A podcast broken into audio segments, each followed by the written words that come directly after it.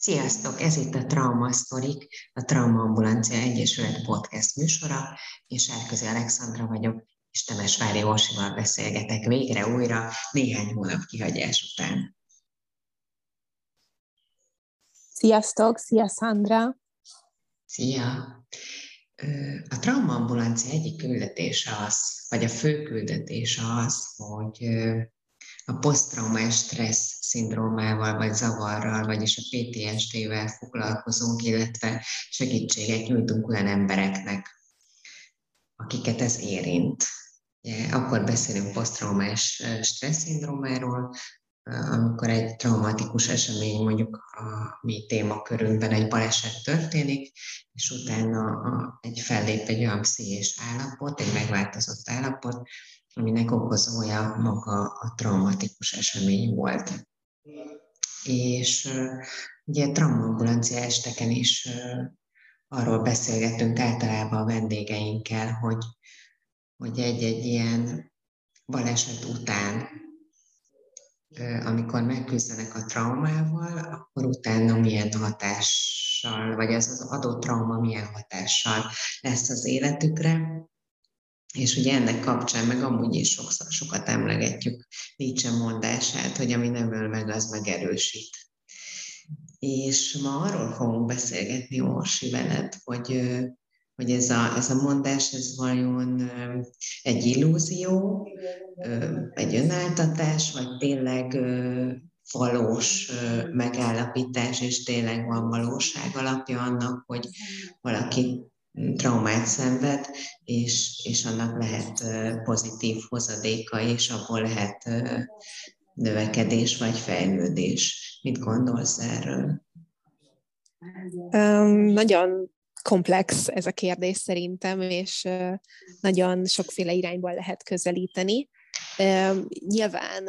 amióta történt velem egy baleset, és már személyes tapasztalatom van ebben a kérdésben, teljesen egyértelműen húzok abba az irányba, hogy, hogy ez egy abszolút létező jelenség. Én saját magam tapasztaltam azt, hogy, hogy olyan,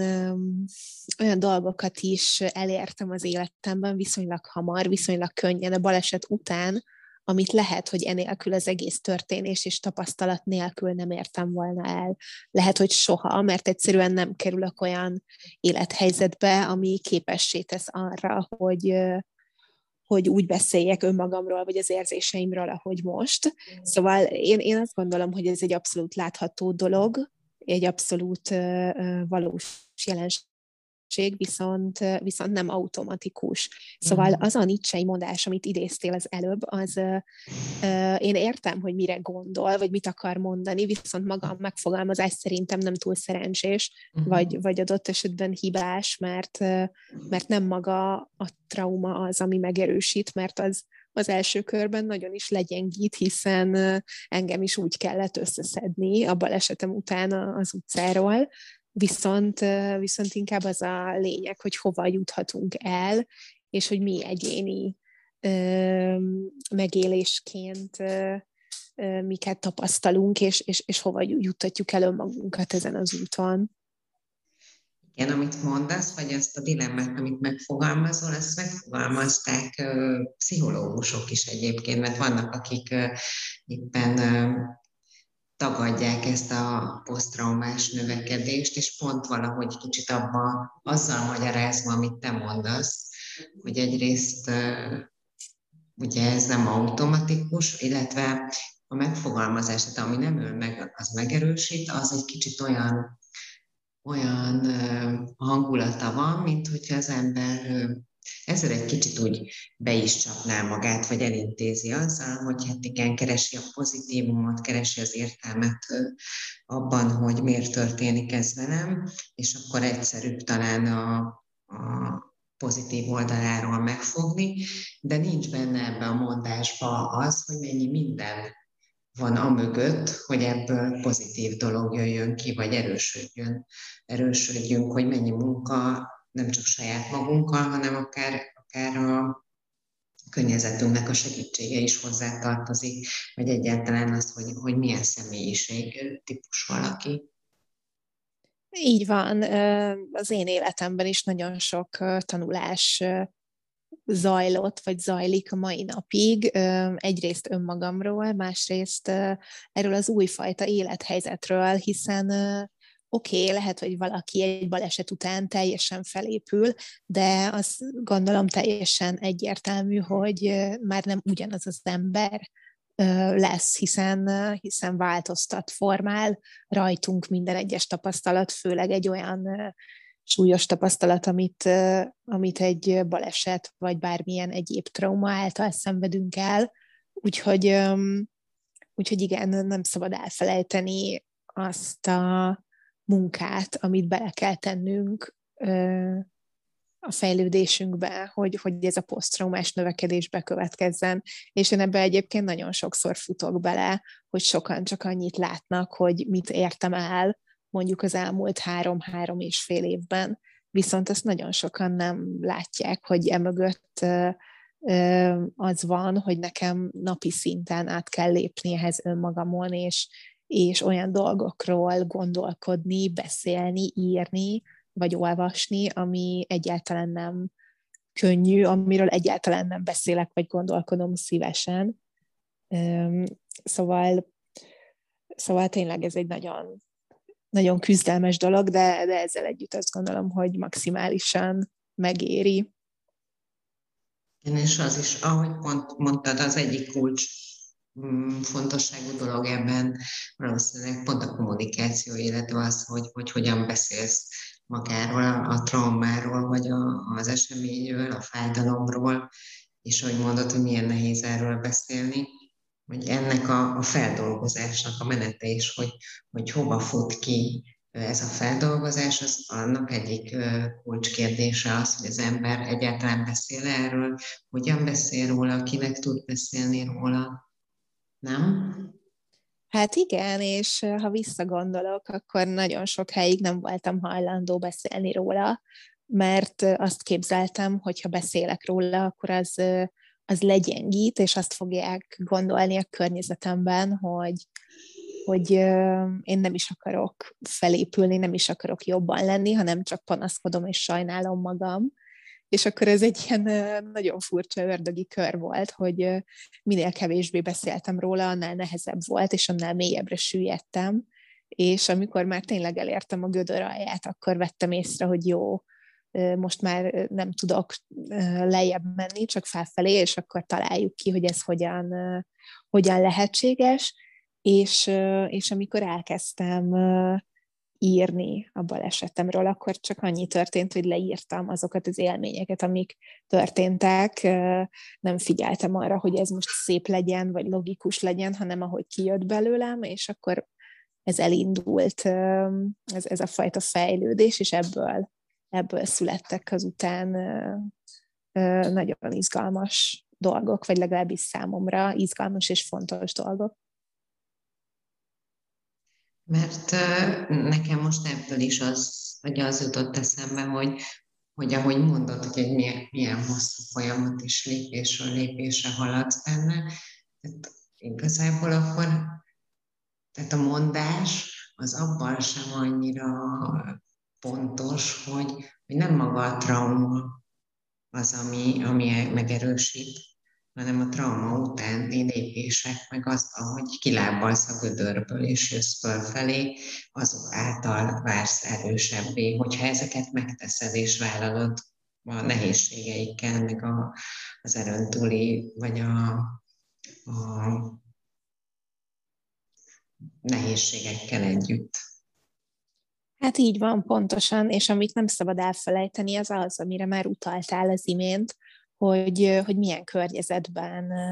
történik ez a feldolgozás, hogy milyen emberek vannak körülöttünk, ők hogyan tudják feldolgozni ezt a traumát, hiszen ugye, mint már nagyon sokszor beszéltünk róla,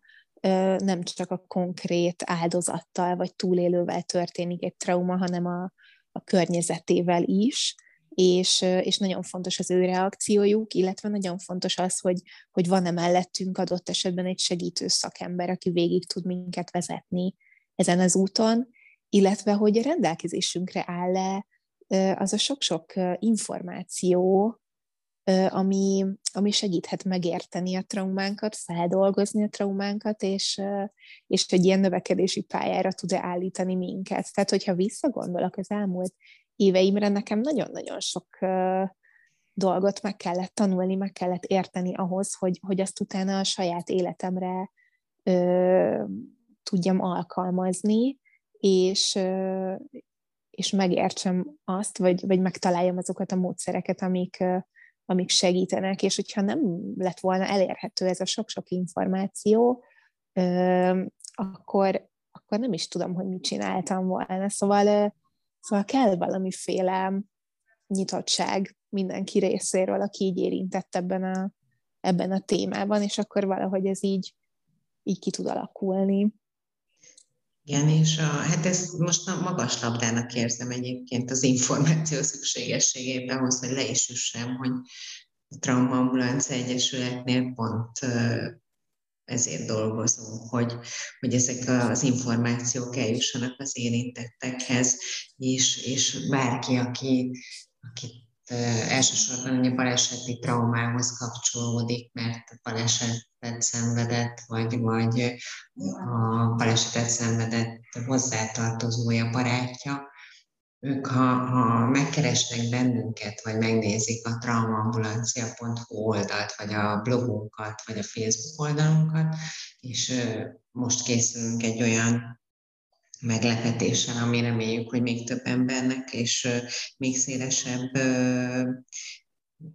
területen nyújt majd segítséget. Tehát, hogy, hogyha megkeresnek bennünket, akkor, akkor tudjanak nekik hasznos, használható információkat szerezni, től, találni nálunk és kapni tőlünk.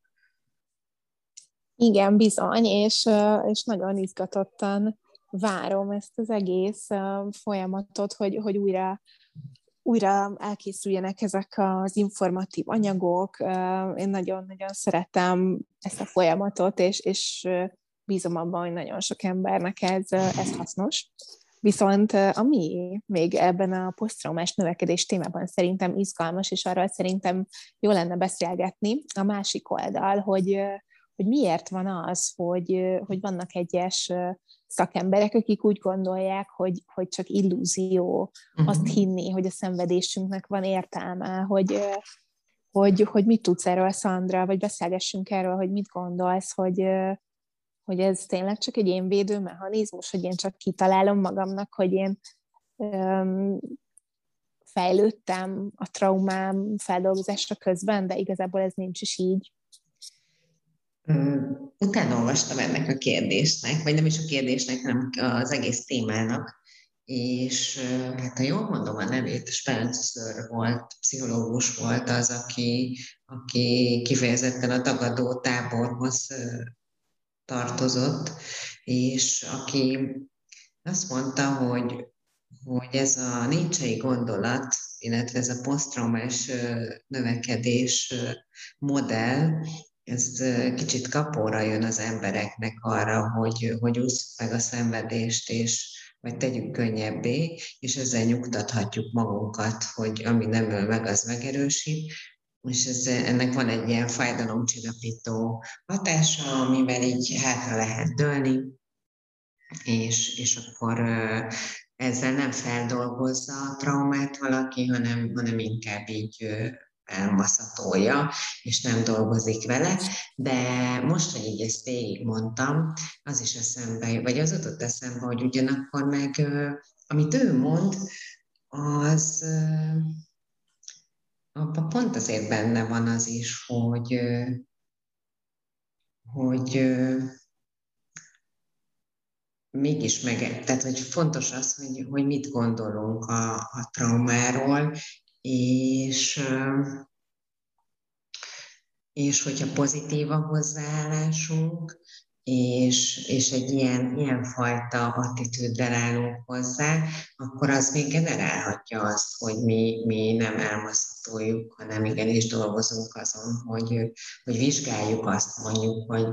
hogy ebből mi hasznom lehet, vagy hogyan fejlődhetek egy traumáltal. Tehát, hogy aki kimondja azt a mondatot, hogy ami nem öl meg, az megerősít, az,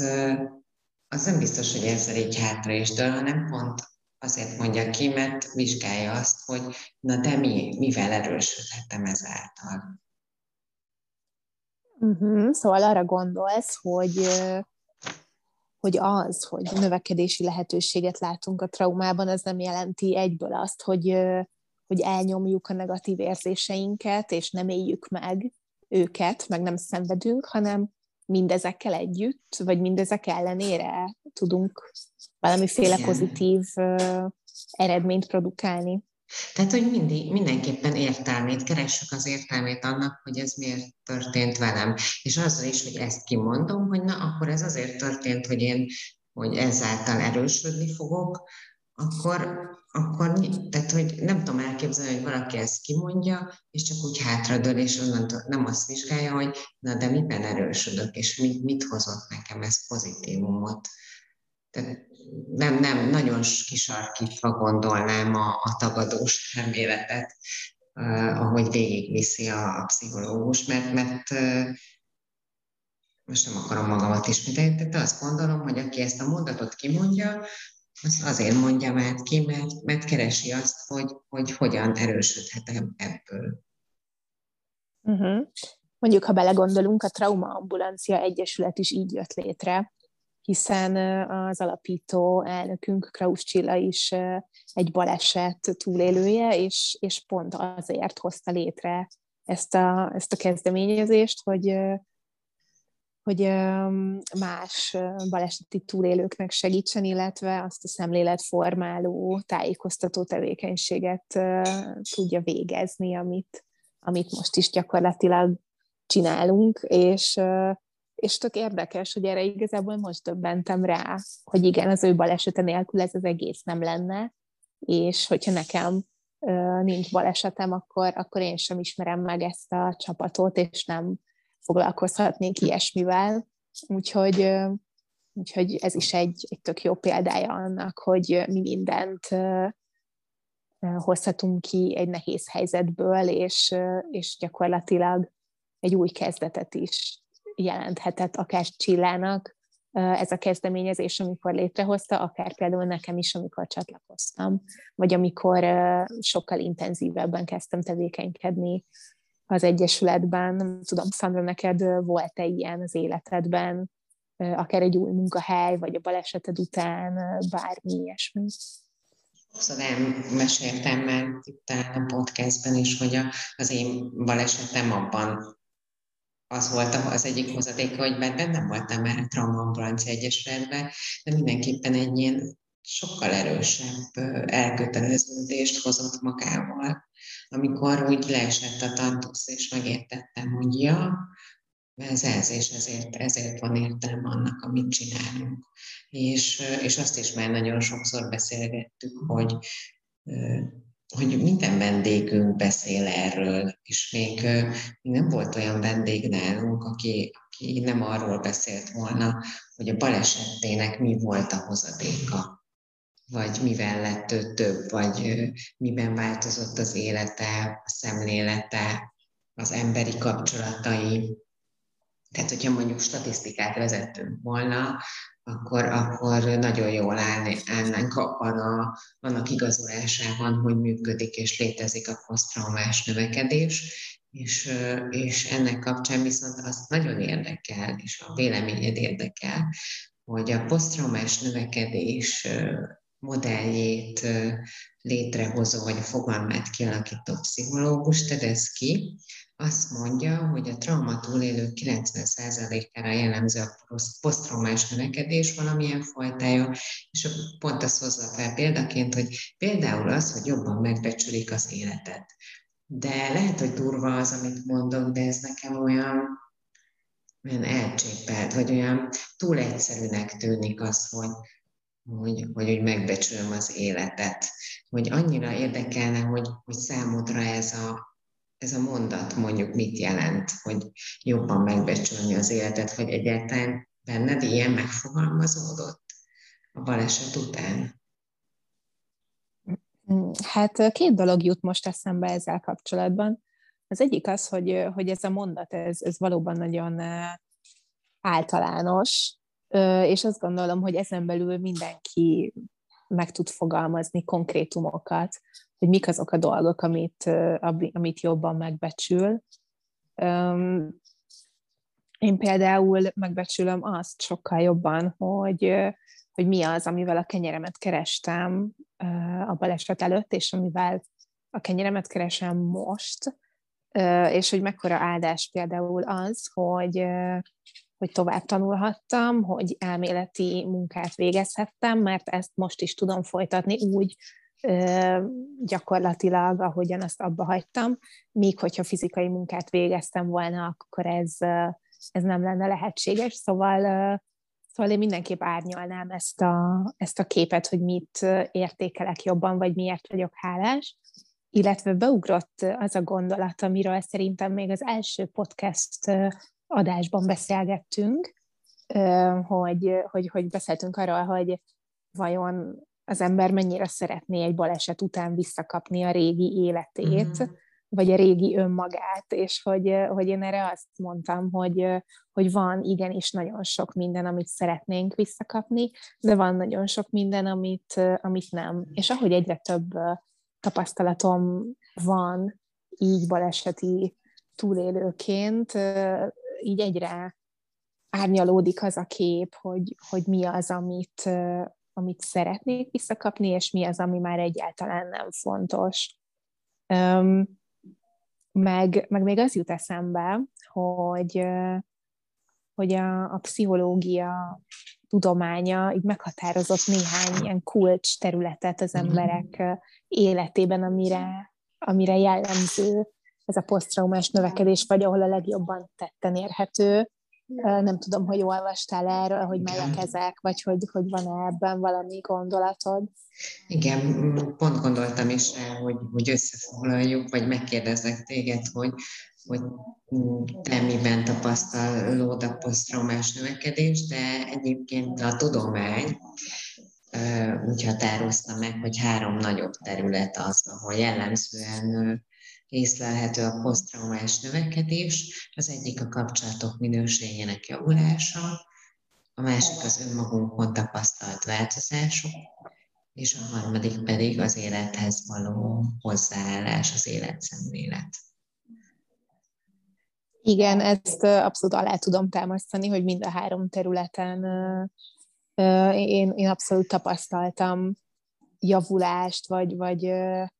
pozitív irányú elmozdulást, sokkal értékesebbek lettek ezek az immateriális dolgok, az emberi kapcsolatok, azok a kézzelfoghatatlan élmények, megélések, amire sokkal kevésbé figyeltem oda, amivel kapcsolatban sokkal kevésbé voltam tudatos, meg hát önmagában már a tudatosság fejlődése szerintem egy nagyon fontos hozadék, legalábbis számomra biztosan. És amit még hozzátennék, és ami egy ilyen érdekes kérdés számomra, hogy, hogy a spiritualitás, mint olyan, mhm. olvastam valahol, hogy, hogy sok ember tapasztalja a spirituális um, világlátásának a kialakulását, vagy egy ilyen spirituális fejlődést, vagy a transzcendenssel való kapcsolódást, mint, mint a posztraumás növekedésnek az egyik lehetséges eredményét. Nem tudom, neked volt ilyen? Mert én, én, én abszolút meg tudom állapítani, hogy igen, nekem, hogy bennem kialakult valamiféle nyitottság erre vonatkozóan. Én alapvetően nyitott vagyok ilyen téren, de a balesetem, vagy a balesetünk kapcsán abszolút ilyen élményem volt, nagyon is, de ö, nagyon meghatározó volt, és, ö, és azóta is merítek is belőle, és nagyon sokaknak mesélem, hogy, hogy egyrészt most nem akarok én se, nem akarom újra elmondani, hiszen egy korábbi podcast adásban meséltem róla, és nem akarok elcsépelt mondatokat se, hogy mennyire, mennyire ráébredtem, hogy dolgom van még az életben, és hasonlók. Úgyhogy abszolút ez, ez helytálló megállapítás rám vonatkoztatva is. és még ahogy így beszélgettünk, meg végigvettük ezt, hogy akkor mit mondanak a pszichológusok, pro vagy kontra,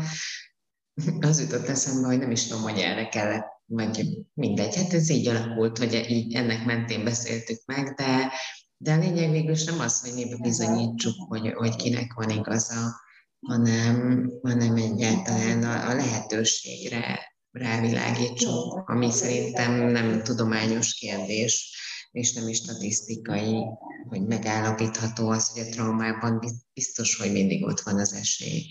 növekedésre, meg a, a, a fejlődésre, és, és hogy mennyire az számít a te elmondásod alapján is, hogy, hogy nem az, hogy, hogy mi történt és hogy történt, hanem hogy ahhoz, hogy viszonyulunk. Igen, ebben abszolút egyetértek, hogy az egyéni um, nézőpont, vagy, vagy, vagy az a narratíva, amit saját magunk irányába, vagy a történtek irányába ö, választunk és használunk, az lesz a meghatározó, és teljesen mindegy, hogy mit mond a tudomány, mert a saját életünk, a saját nézőpontunk és a megéléseink számítanak. Úgyhogy én, én azt kívánom mindenkinek, aki átment bármilyen traumatikus eseményen, vagy aki, aki megélt hasonló történéseket, hogy, hogy élje át azt is, hogy, hogy milyen az, amikor tényleg lehetőséget láthatunk egy negatív negatív helyzetben is tudjon növekedni ezek által. Ehhez én nem tudok mit hozzátenni. Most olyan szépen fejezted be. Ezt most hát akkor köszönöm. hagyjuk így a hallgatóinknak, legyen mind gondolkodni, és sokára találkozunk, illetve egymást újra hallhatjuk. Reméljük, hogy beindul újra a podcast sorozatunk rendszeressége. Így van, nagyon köszönöm a beszélgetést, Szandra. Én is köszönöm, jobb volt veled újra. Sziasztok! Uh-huh. Szia, Sziasztok!